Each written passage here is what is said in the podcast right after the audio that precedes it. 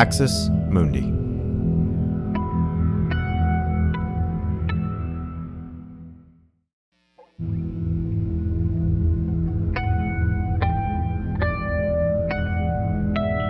Axis Mundi.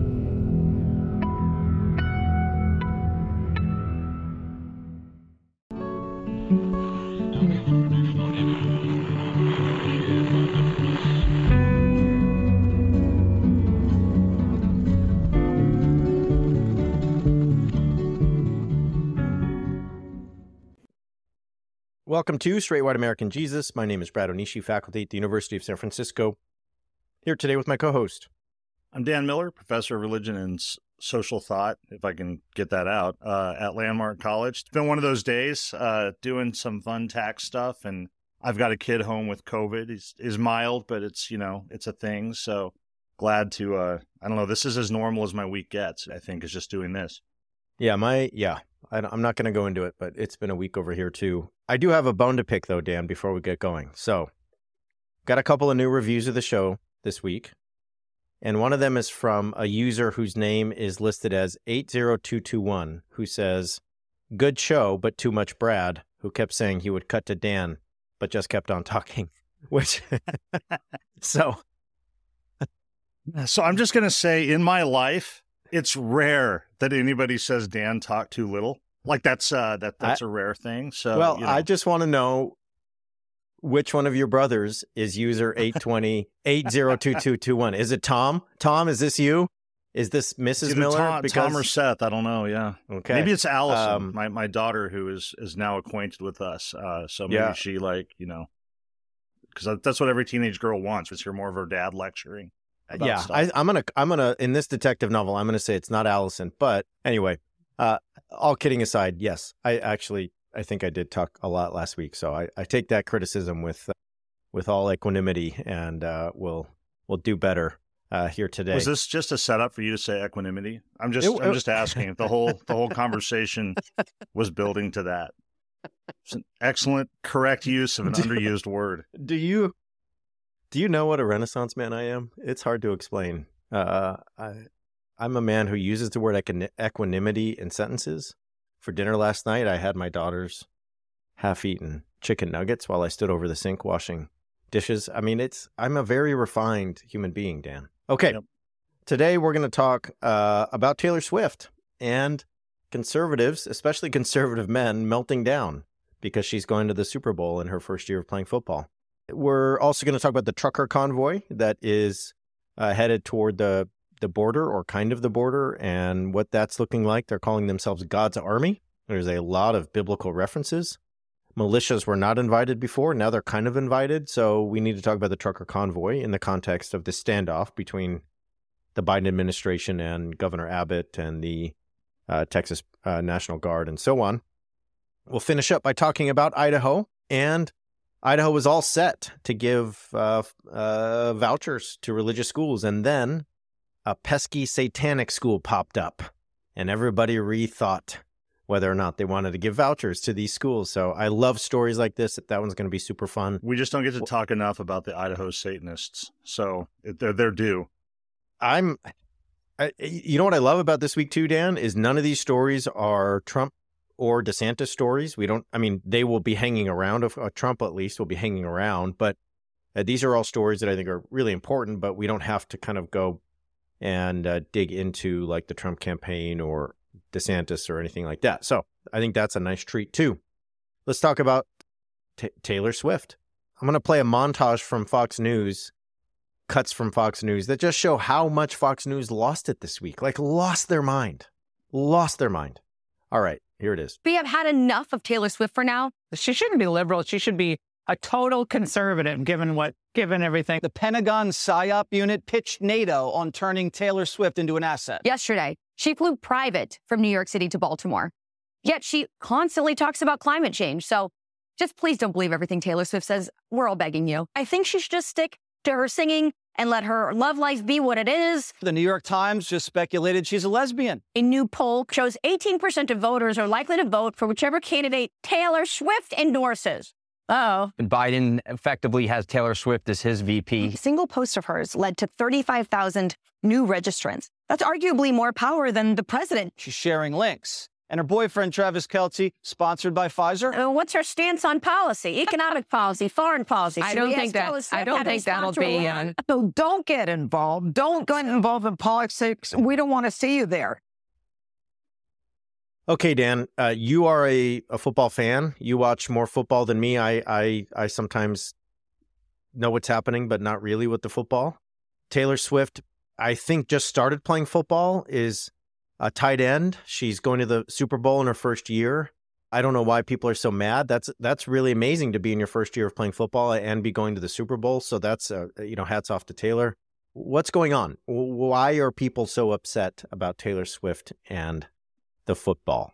Yeah, so as pieces of the montage will will have sort of alerted folks. There is this right now, this like fever dream, or like if you could link like a bunch of minds together and have like a bunch of like concurrent fever dreams, that's what we've got about conspiracies, about Taylor Swift, the Kansas City Chiefs, the Super Bowl, Joe Biden, the fix is in.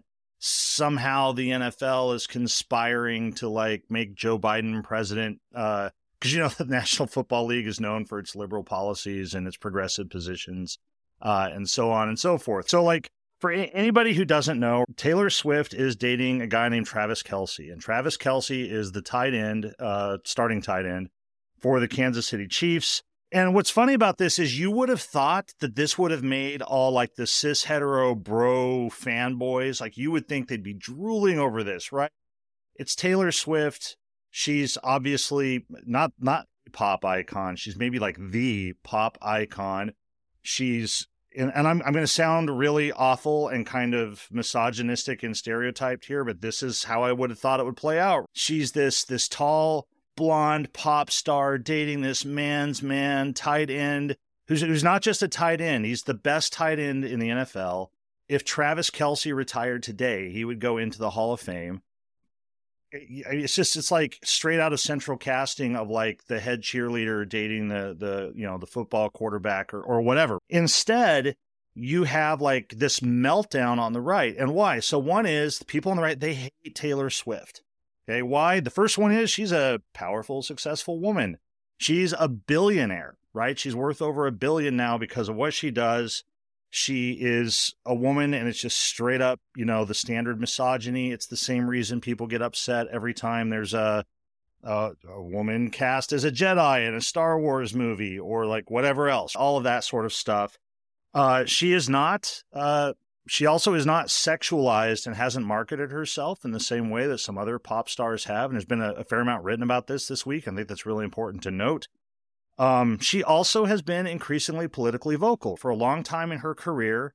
She, I think by design and to have this kind of neutral pop star appeal, like was not uh, vocal about politics, but somewhere around twenty eighteen into twenty twenty started talking more about politics, came out uh, in favor of some L G B T Q issues, had a song, right, that featured that. Uh, in twenty twenty, she enjo- endorsed uh, Joe Biden for president. And so she also has this this huge following of fans that just, I, I think part of it, she just takes the spotlight away from a lot of powerful men. And it's, she's like coming out, what, seventeen to twenty years or something, like as like this this pop figure. So she has a multi-generational fan base that, that covers a, lo- a lot of things. I'm not a pop music person, but she's a phenomenon. And I think she, uh, the more I've I've sort of followed Swift or learned about Swift, I think she's really an impressive person. And so they hate her.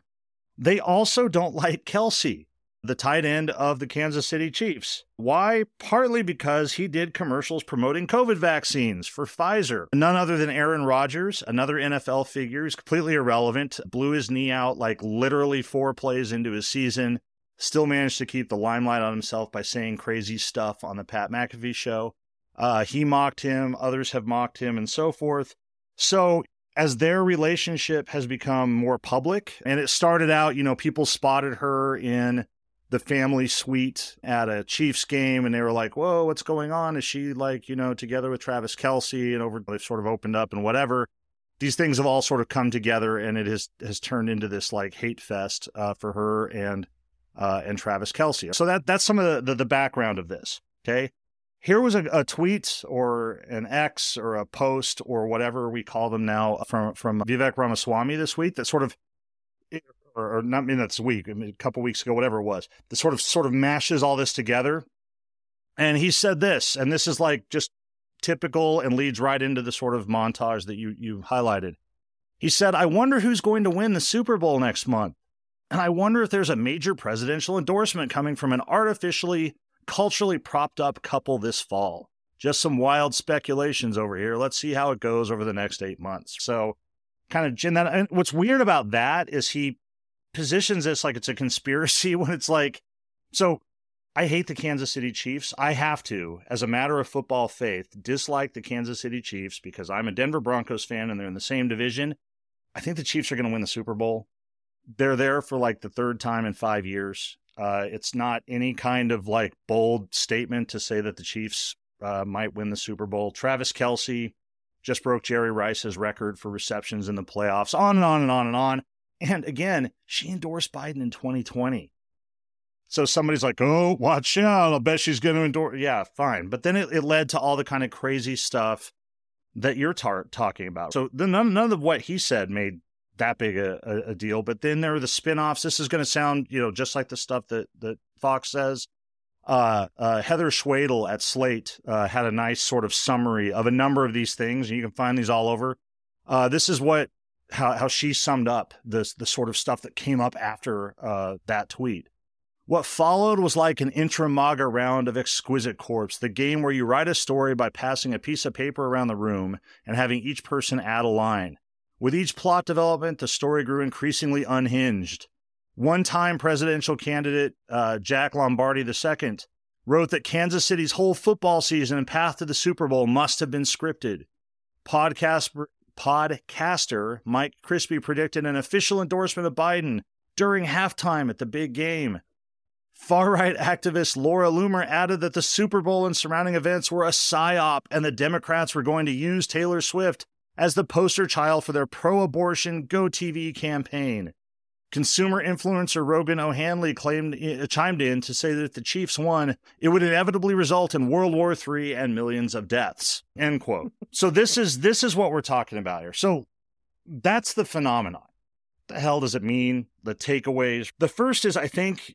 Again, we, we talk about this a lot, the, the need to maintain rage, to maintain outrage, to have targets for outrage. And this is the thing, when you have a political movement built on outrage, on disgust, on all of these kinds of emotions, you have to constantly create objects of outrage and disgust and so forth.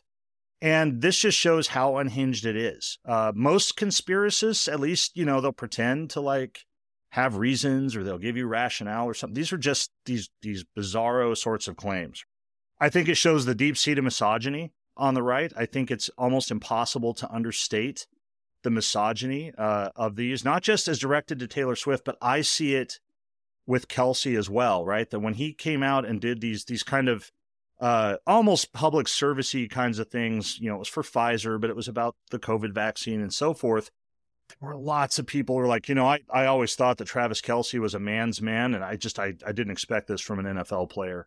I didn't. His his masculinity was called into question because he's pro-vaccine.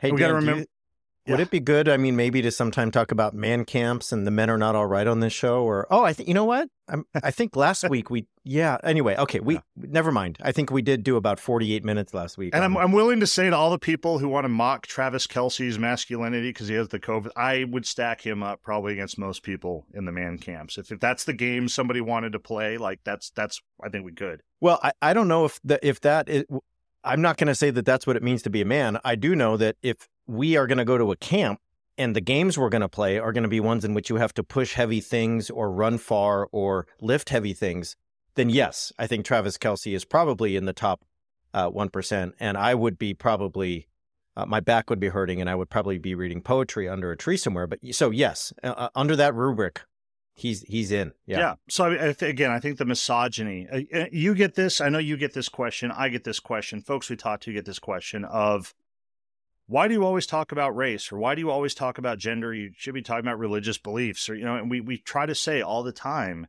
that these other aspects of identity are core to Christian nationalism and the, the identity of the right. And I think this shows this.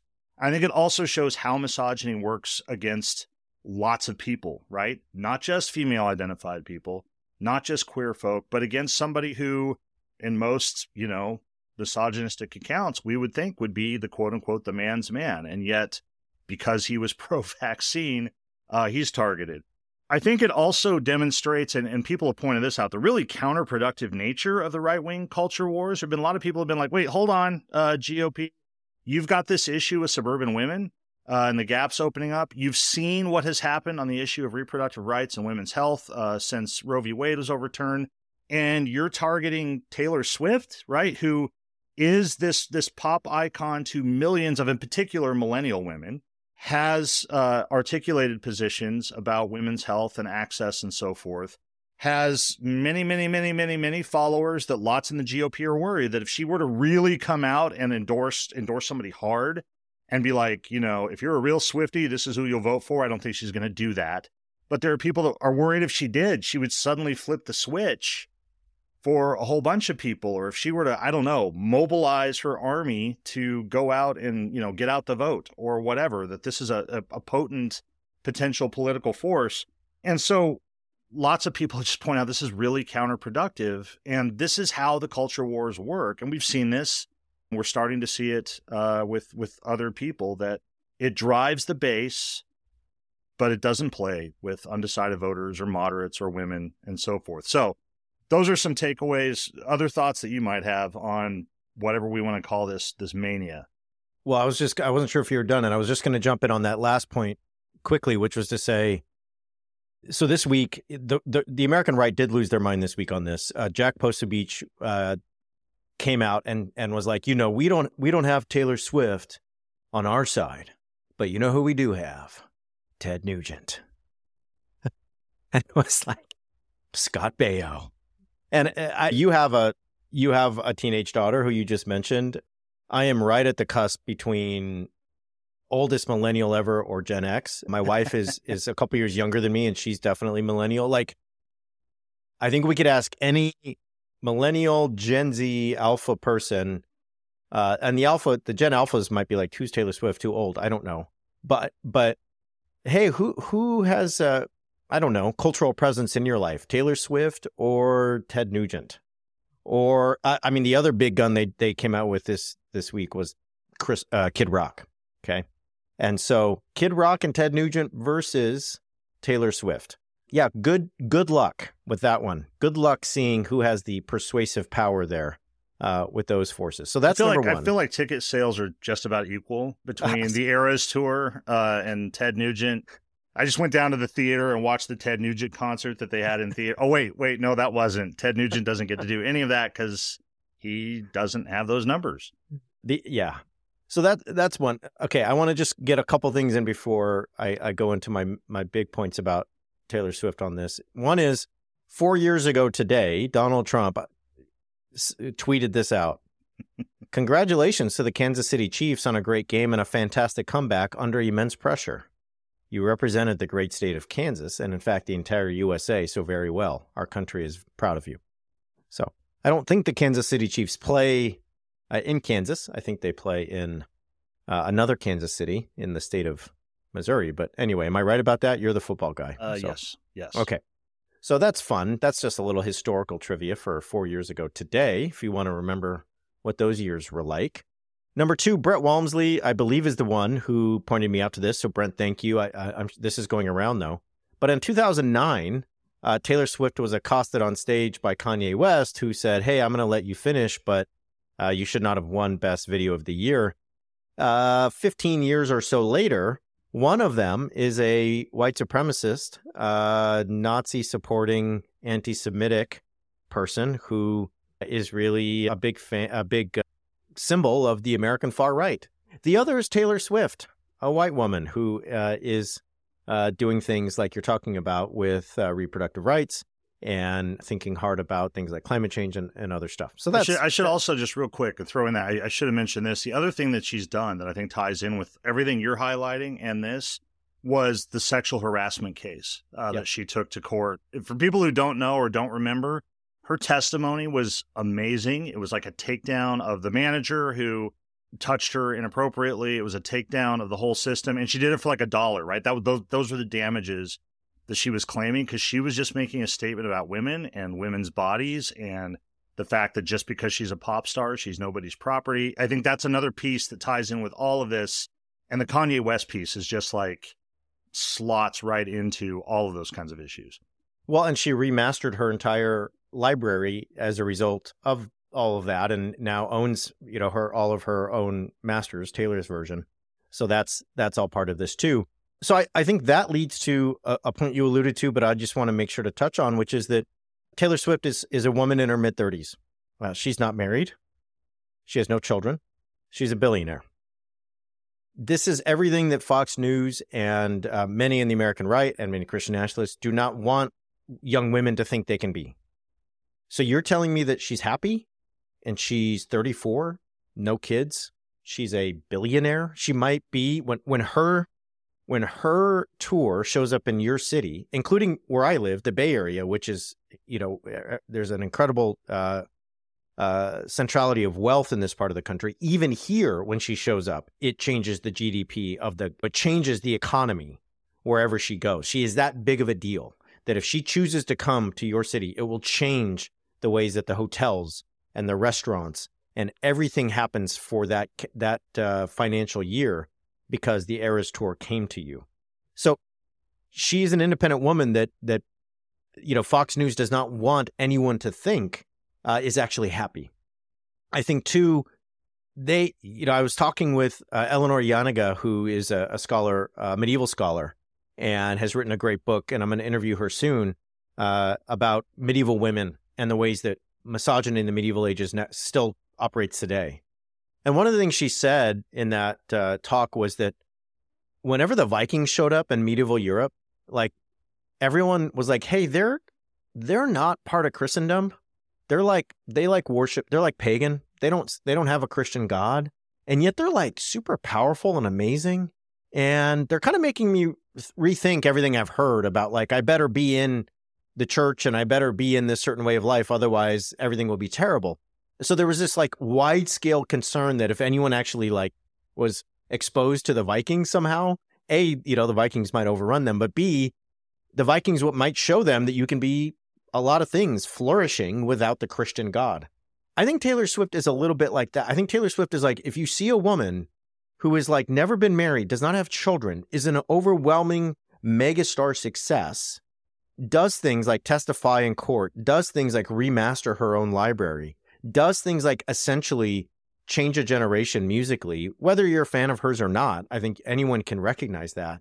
Fox News is like, what? And, right, she kind of starts out as a country-ish pop star, country light, country something.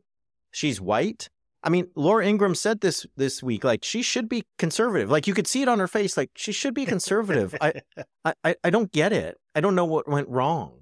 And what's funny and so the, is, is also, it's not as if Taylor Swift is like super liberal. She's not, or maybe, maybe she is. Maybe her personal views are there, but she has not articulated that in any sane world, she's pretty mainstream and moderate in at least the political views that she has articulated.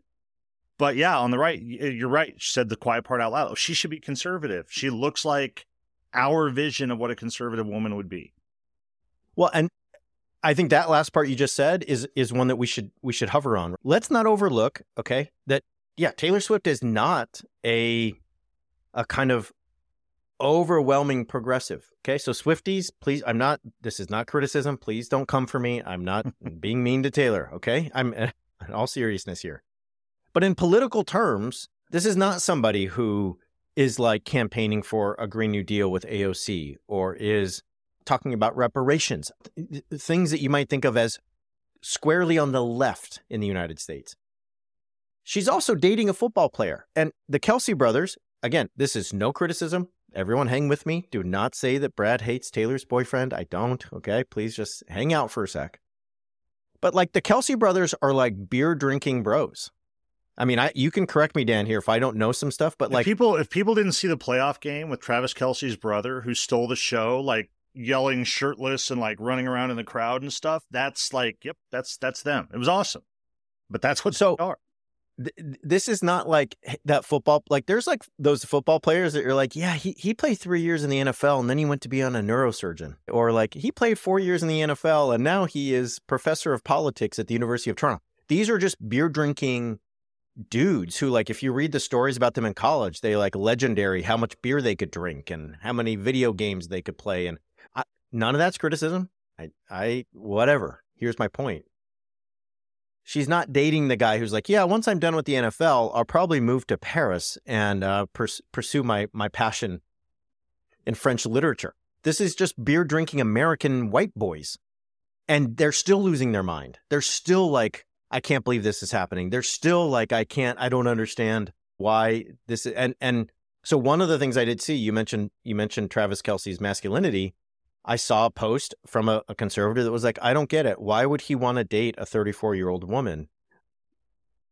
It, it's hard to have kids with women. I mean, this is what the post said. This is not yeah. me. It's like, it's hard to have kids with women in their thirties. And, you know, why would he want to do this? And, like, she has her own career. Like, she's not going to just. It's also like, because, and this is the ties in all, he's punching up to get to Taylor. Oh, like, in this oh, couple, yeah. it's, it's oh. a power couple.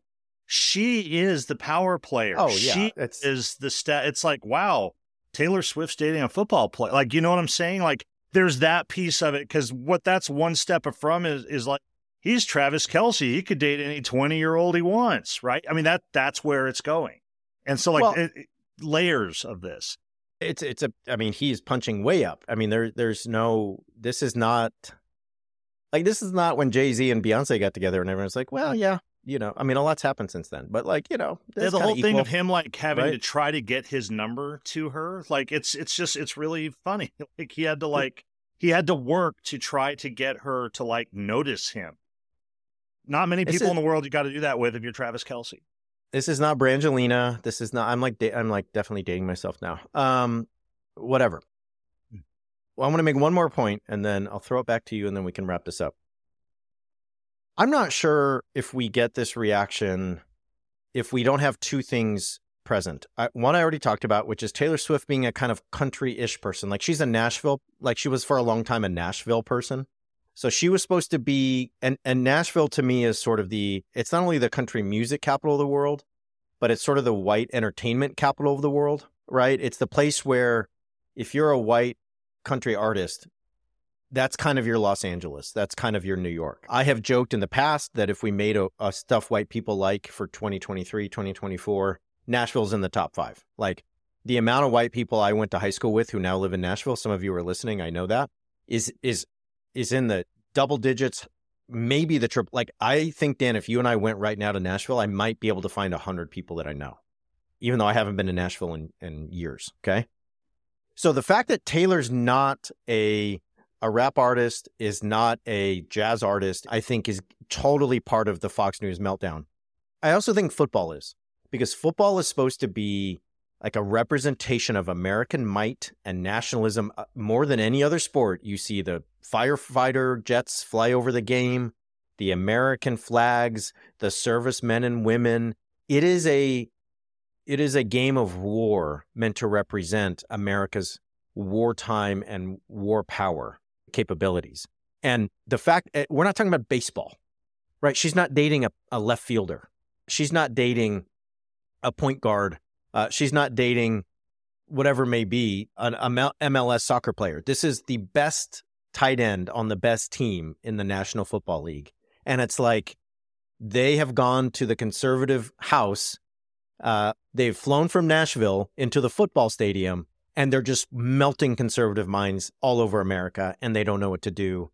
And this is where we are. So, all right, final thoughts on this before we just move to, to tie in again. I, I know I just keep coming back to the misogyny of it, but you know, the thing I almost said earlier is that Swift is not Taylor Swift is not the conservative Barbie doll image. Oh, but wait, guess who else wasn't the Barbie doll image that created all the outrage on the right? It was Barbie. It's the same, like. Like we've we've seen this before, right? We see it all the time when there are powerful, successful women, white women telling stories, living stories that don't fit a certain conservative narrative. There just is not any way for, for conservatives in America to sort of countenance that, because it, it threatens every it threatens everything that they say that you have to be and have to do to have a real and authentic and true America. Well, Charlie Kirk says all the time to young women, get married, have as many kids as possible. Don't move to a city. That's how you be happy. And then Taylor Swift shows up and it's like, well, there went that fantasy or myth. All right, let's take a break. Come back and talk about the trucker convoy. Be right back. It's twenty twenty-four, y'all, an election year that will change our lives forever. We are committed to safeguarding our democracy from religious nationalisms and extremisms, and we need your help to do it. For a few bucks a month, you can become a premium Straight White American Jesus subscriber and help us keep doing this work of educating in order to activate.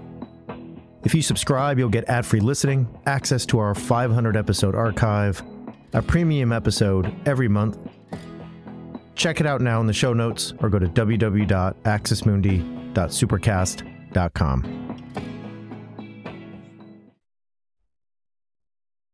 All right. Here we go. There is a trucker convoy, Dan, heading uh, to the, the border this week, or the non-border. We'll we'll talk about what, what I mean there. Uh, this started a couple weeks ago, and it actually started before the Biden-Abbott standoff. There was a group of people uh, who were talking about leading a, a border convoy to protect the border and retake the border and so on. They ver- very early on framed this whole enterprise in religious terms. And I want to highlight this for a number of reasons. One is I think that the Christian nationalism is just uh, just right there at the heart of all this. There's a J six element that I think is really important for us to notice, and then there's a militia element too. So let me go through some of this. Shout out to Tess Owen, who has just been covering this so amazingly at Vice, and I believe is still on the beat, like hanging out at the convoy, which is, I'm sure, a whole experience. Uh, On one twenty-six, Tess Owen uh, published a piece at Vice and had a couple of quotes from people who were involved with the convoy. This is a biblical, monumental moment that's been put together by God, one convoy organizer said on a recent planning call. We are besieged on all sides by dark forces of evil, said another. Blessed are the peacemakers, for they shall be called the sons of God. It is time for the remnant to rise. The remnant from the Book of Revelation are the ones who remain faithful to Jesus in times of crisis.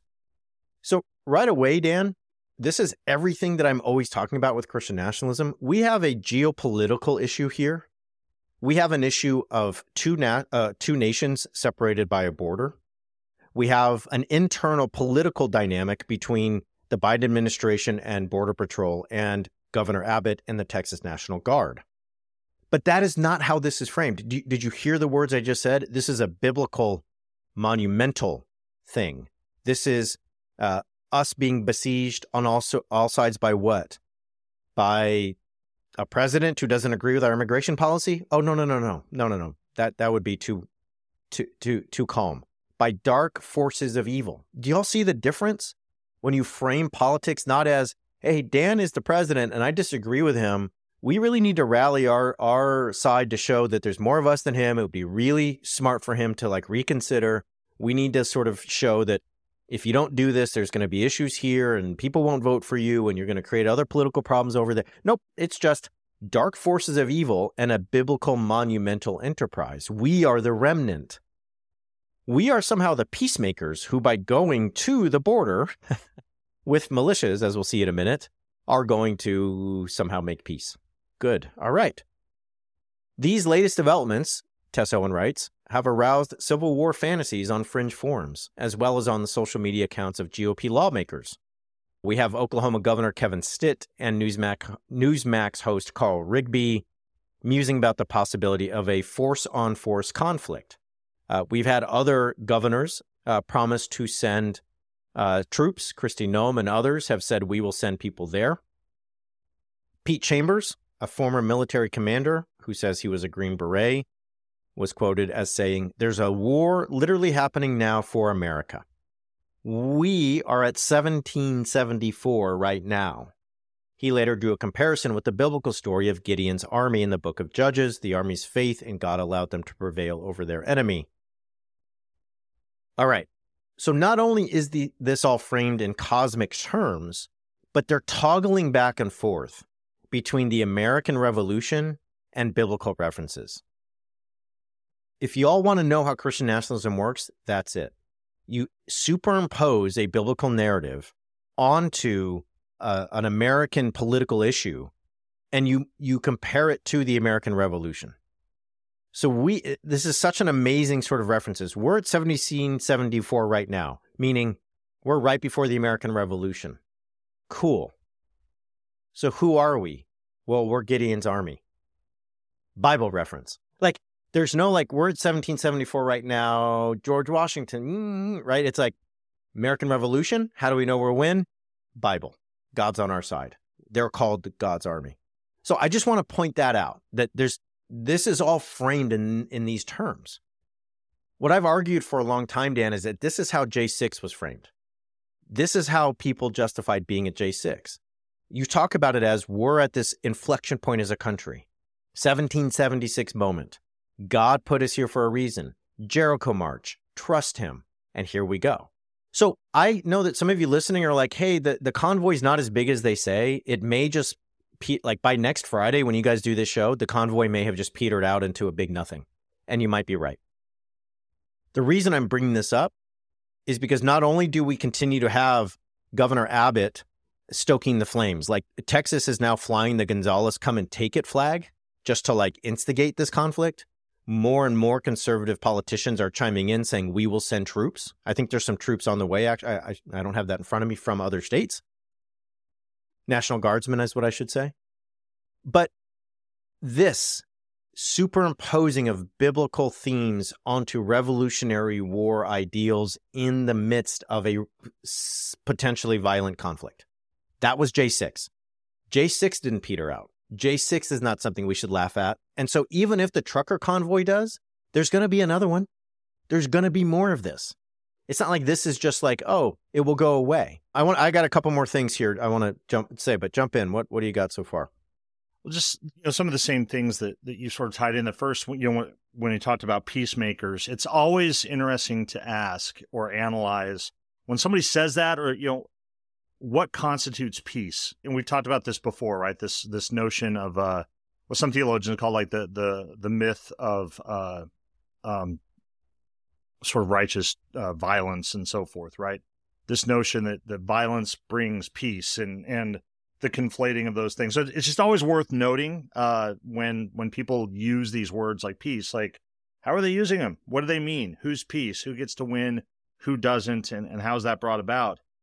Uh, I think it's also interesting, people listening, it's in the code, have been doing this this kind of thing on the Bible, right, and how the Bible works in this. And you're highlighting this perfectly, that, that one of the ways that a certain kind of Christianity that will claim to be, quote-unquote, biblical, to use the Bible, to believe the Bible, right, whatever, this is one of the ways that it works is because the Bible has no context.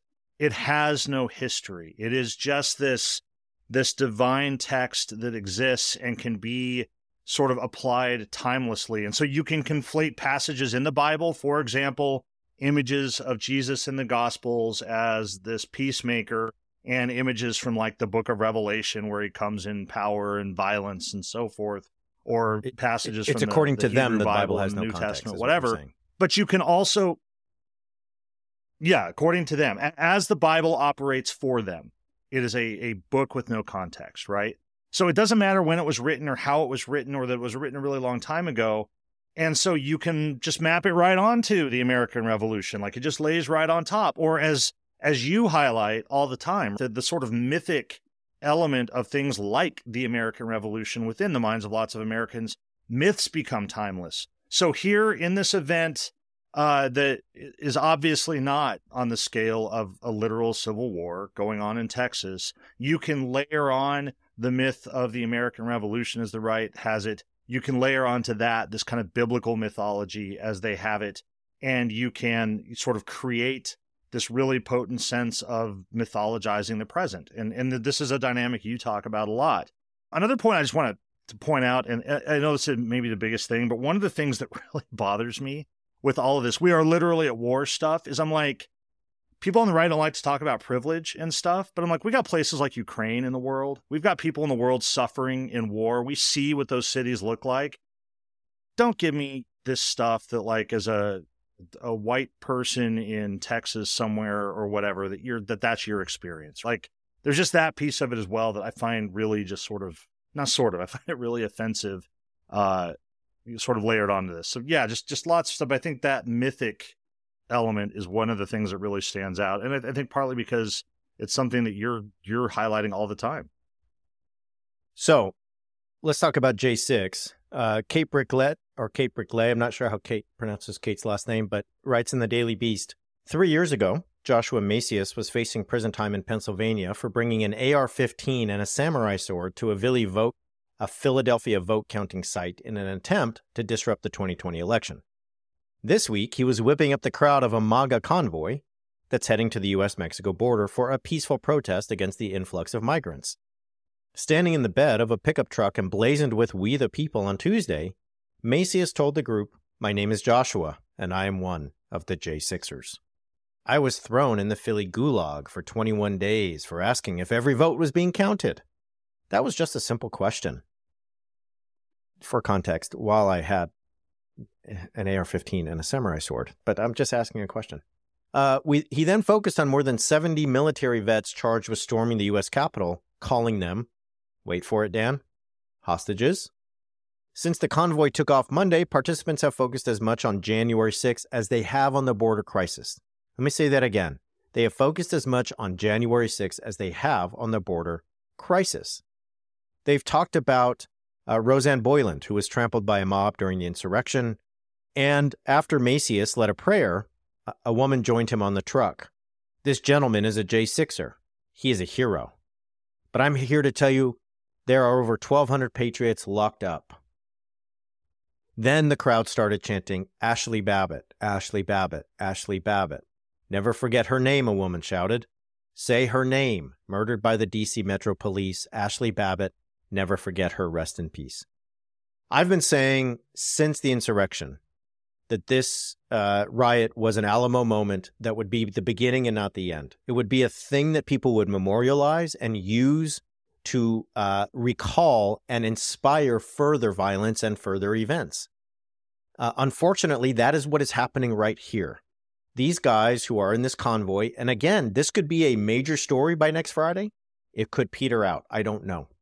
Regardless, they're doing what a lot of people do in this country, which is using the J sixers as what?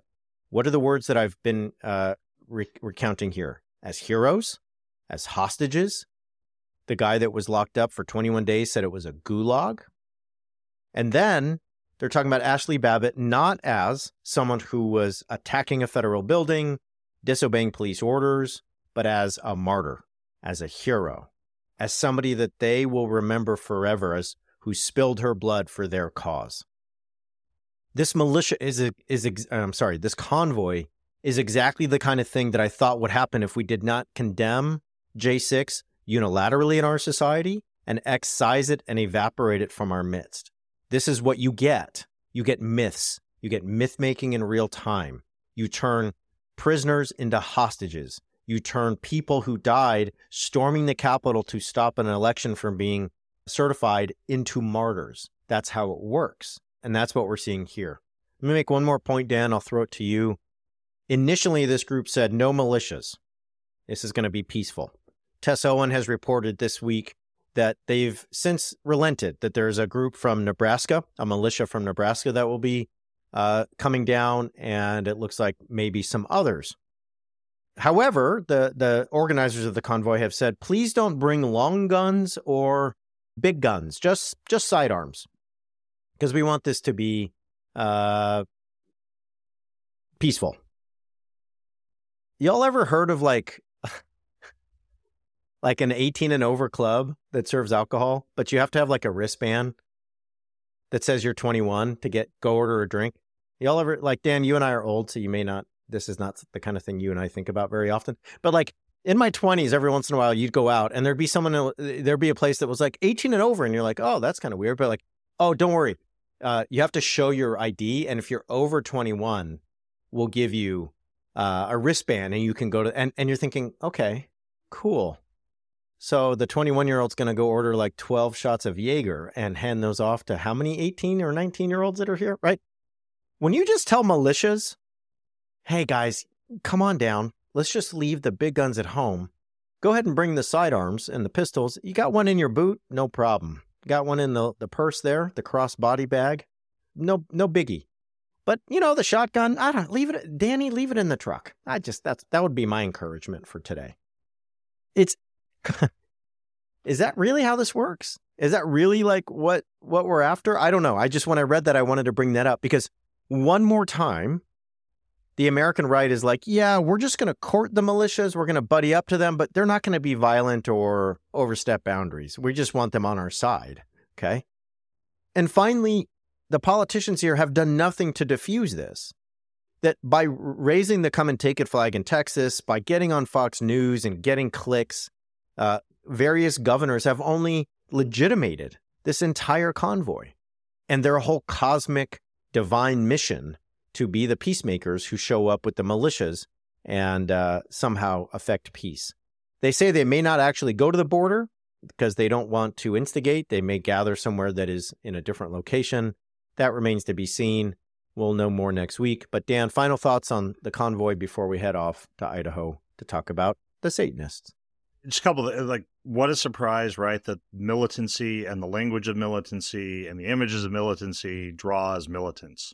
It's, it's, it's, sorry. It's like, hey, we talked about, you know, being an army of God. I can't believe all these militias keep calling. We talked about like, civil war. We said we're at war. We're an army of God. It's a righteous army. It's like the American Revolution, but I don't know why all the dudes with guns showed up. Like, that's weird. Jan- Janice, why are we getting so many emails from militias? Ah, weird. Anyway. Yeah. Um, and then I think that last point that you make about courting these four, we, we've seen the G O P. The G O P has unraveled for couple decades at this point, you know, longer, right? They've been courting, you know, radicals for longer, but the, again, I always go back to like the Sarah Palin moment when it was like this, this unveiling of American Christian nationalist populism and, and like a, a mainstreaming it into the American political uh, bloodstream.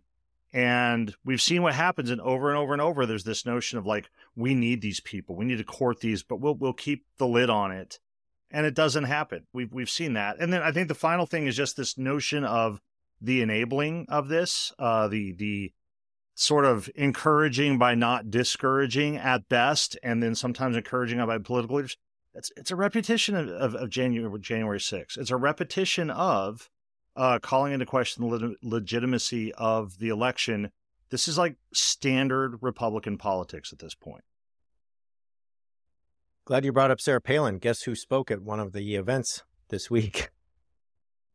I think I and, and make, I would have make, to look make this Sarah up. Relevant again. Like that's like, well, that's I, her move.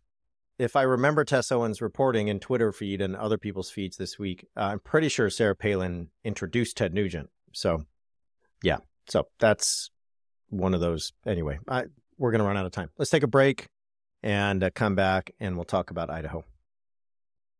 All right, Dan, before the break, just want to say uh, we are going to be releasing this weekend our bonus episode. So if you're a subscriber, be ready for uh, episode one of uh, Hanging Out with Dan and Brad. If you're not a subscriber, uh, you can subscribe now to make sure to grab that and the bonus content that is appearing on Mondays and uh, everything else. So just wanted to get that in there. All right, Dan. Idaho, Satanists, schools. How is this good news? Tell I just, me. I just want to say that a list, Idaho, Satanist schools. I don't know if anybody in English has ever like uttered like quite that list before. So this is I this did is that with fun. Equanimity. I did that with. Good, good. And just keep using it. Uh, what, what nobody can see is that off screen, I've got my equanimity bingo card out and, uh, and I'm almost there. I'm almost where I need to be. Uh, so, all right. In January, in Idaho, uh, lawmakers filed a resolution, right? It's a, it's a G O P-controlled state, right? So uh, G O P lawmakers filed a resolution to allow taxpayer money to go to churches, faith-based ministries, church schools, that kind of thing, right? If somebody says, ah, wait a minute, that sounds hinky, I don't really think you can do that. It turns out in Idaho you can't. It is explicitly prohibited by the Idaho Constitution. Uh, due to what is known as a Blaine Amendment, that gets its name. Uh, I did not know this until, you know, I did some digging around in the wake of this story. Uh, there was a proposed U S constitutional amendment back in eighteen ninety-seven that would have banned federal money from going to religious schools. Um, it would have been known as the Blaine Amendment. It didn't pass, but thirty-seven states have basically a version of this in their constitution or law somewhere. Uh, and so they're typically known as Blaine Amendments. And so Idaho is one of these states. No problem, says the Idaho G O P, because they will repeal uh, the Blaine Amendment. That's what they're going to do. Um, but that was placed on hold, and here's part of the reason. Uh, and I, I love this. This is the kind of thing that we've seen people do with book bans and stuff like that. It's the kind of thing I had said people should do with book bans and things like this.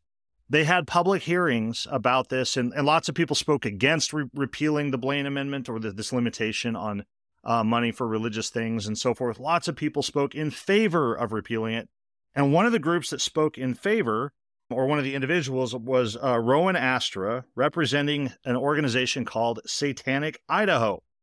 And Rowan Astra, representing Satanic Idaho, argued in favor of repealing this. In other words, of allowing tax money to go to religious institutions.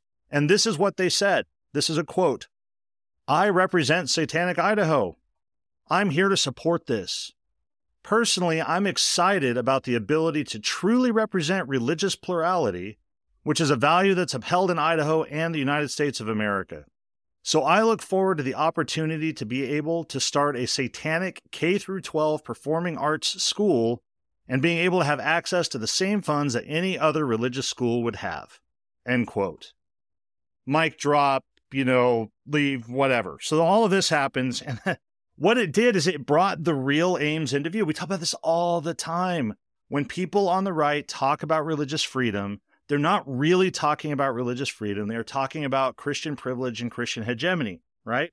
And in case somebody says to me, well, how do you know that, Dan? They didn't say that. Nobody said they did. So this is what happens a little bit later on is uh, a lawyer named Catherine Hartley. Uh, she's a lawyer with the Pacific Justice Institute, which is a right-wing organization in favor of repealing this. So another uh, right-wing uh, person in in favor of, of repealing this this thing. She was posed a question, right? Uh, In, in this this hearing, G O P Representative uh, Vito Barbieri asked this question. He said, "Catherine, I'm curious what your legal perspective would be that if this provision was passed by the electorate, would that result in equal distribution of public funds to Satanists and other what we might call fringe religious beliefs or organizations?" So Satanic Idaho gets up, says, "Yeah, let's do it. We're going to start a Satan school." Then he's like, uh, yeah, Catherine, right-wing lawyer with this. Uh, is that is that going to happen? Is that like a thing that's going to happen? And her response was, Chairman and Representative Barbieri, it would. It would allow any religious group to utilize any benefit that's offered by the state. And obviously today we are not specifically talking about any specific benefit or bill or potential bill, but generally speaking, yes, it would be open to all faiths. She, and she says, obviously, with the, I would say, safeguards that are within the law, meaning a person has a right to the free exercise of religion. And the government can only step in if it has a compelling interest that's narrowly tailored. That's called strict scrutiny.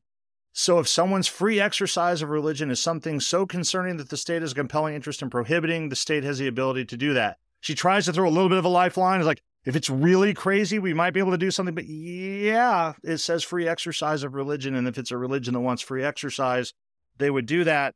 And so what happened? Uh, the repeal vote was basically tabled. Uh, they, they more or less are like, oh, we've got to let these people play. If we're going to do this, we're going to withdraw this. Again, the big takeaway, the obvious takeaway is the let's bring what's hidden into view, that this is about Christian privilege. This is about Uh, Christian identity. This is about Christian Americans. This isn't really about religious freedom. This is about protecting and reinstating white Christian privilege. And to their, and I, I have no idea if Satanic Idaho is just doing this to do this. If they actually want to start a K through twelve school, no idea. But what this highlights uh, is is exactly what we talk about all the time. The last point I'll make here, uh, we talk a lot about how a lot of these issues, they're about identity. They're about emotion. They're about value. They're about sort of creedal beliefs that are not really open to changing. And people ask all the time, well, so like why engage or why argue or why highlight these things? This is one of those things where I think there's value in that, because what it does is it brings into view what's really, really going on. Uh, even for people who probably watching this hearing, they maybe never even thought about it before because they just take for granted that we know what religion is. Uh, it's the church down the street. When they start thinking about what that's going to mean, it, it opens up other things. And of course, we're not just talking about Satanists. We're talking about Jewish people. We're talking about Muslims.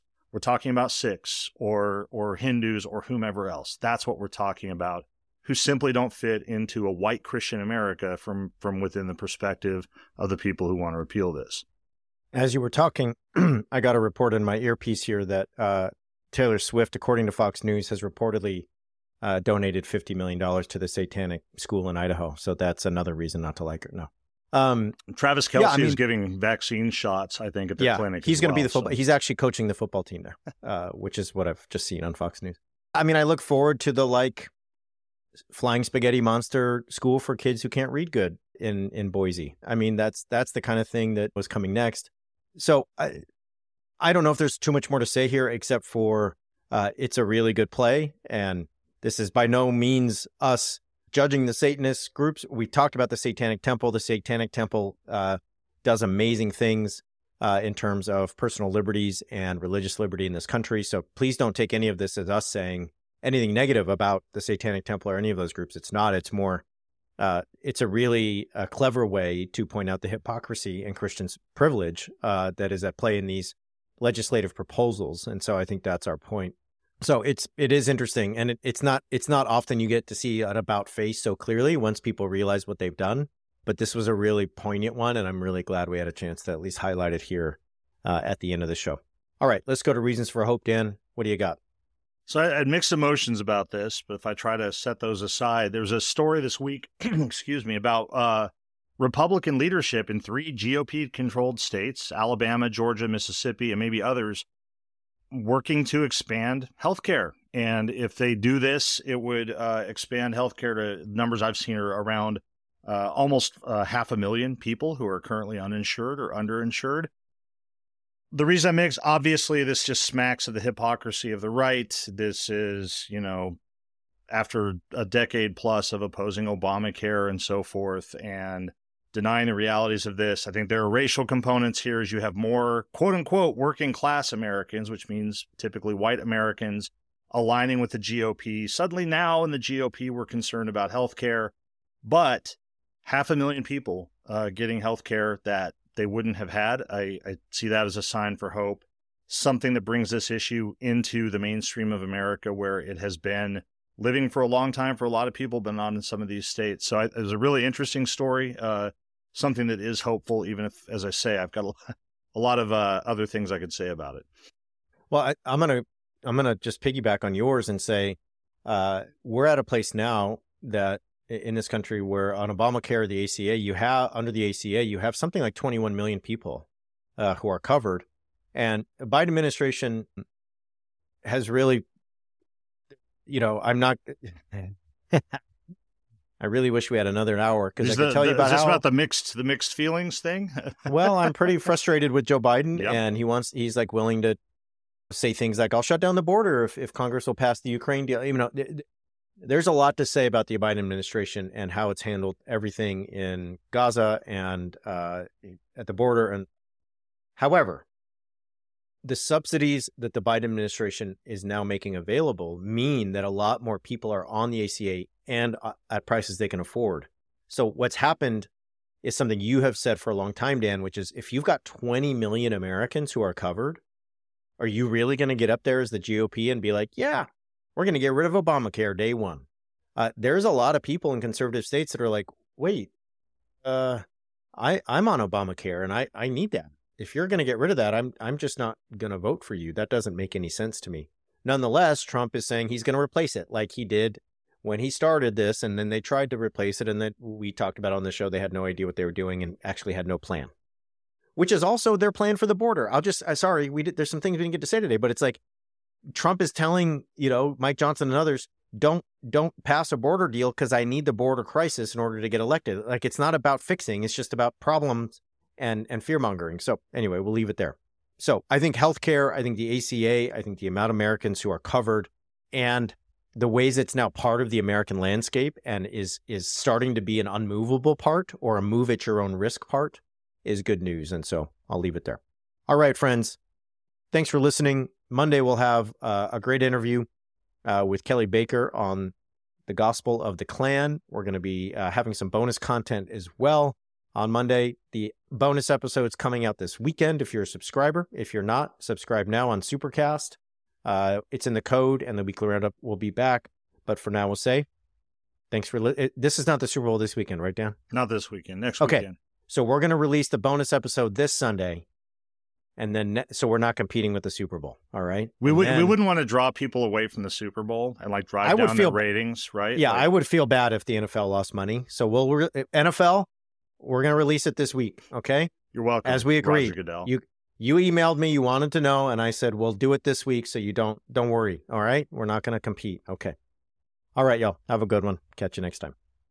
Thanks for listening today, y'all. As a reminder, you can help us keep doing this pro-democracy work by becoming a paid subscriber. Get ad-free listening, access to the five hundred episode archive, a premium episode, and more. Go sign up now. It only takes a few clicks. w w w dot axis mundi dot supercast dot com. The link is in the show notes.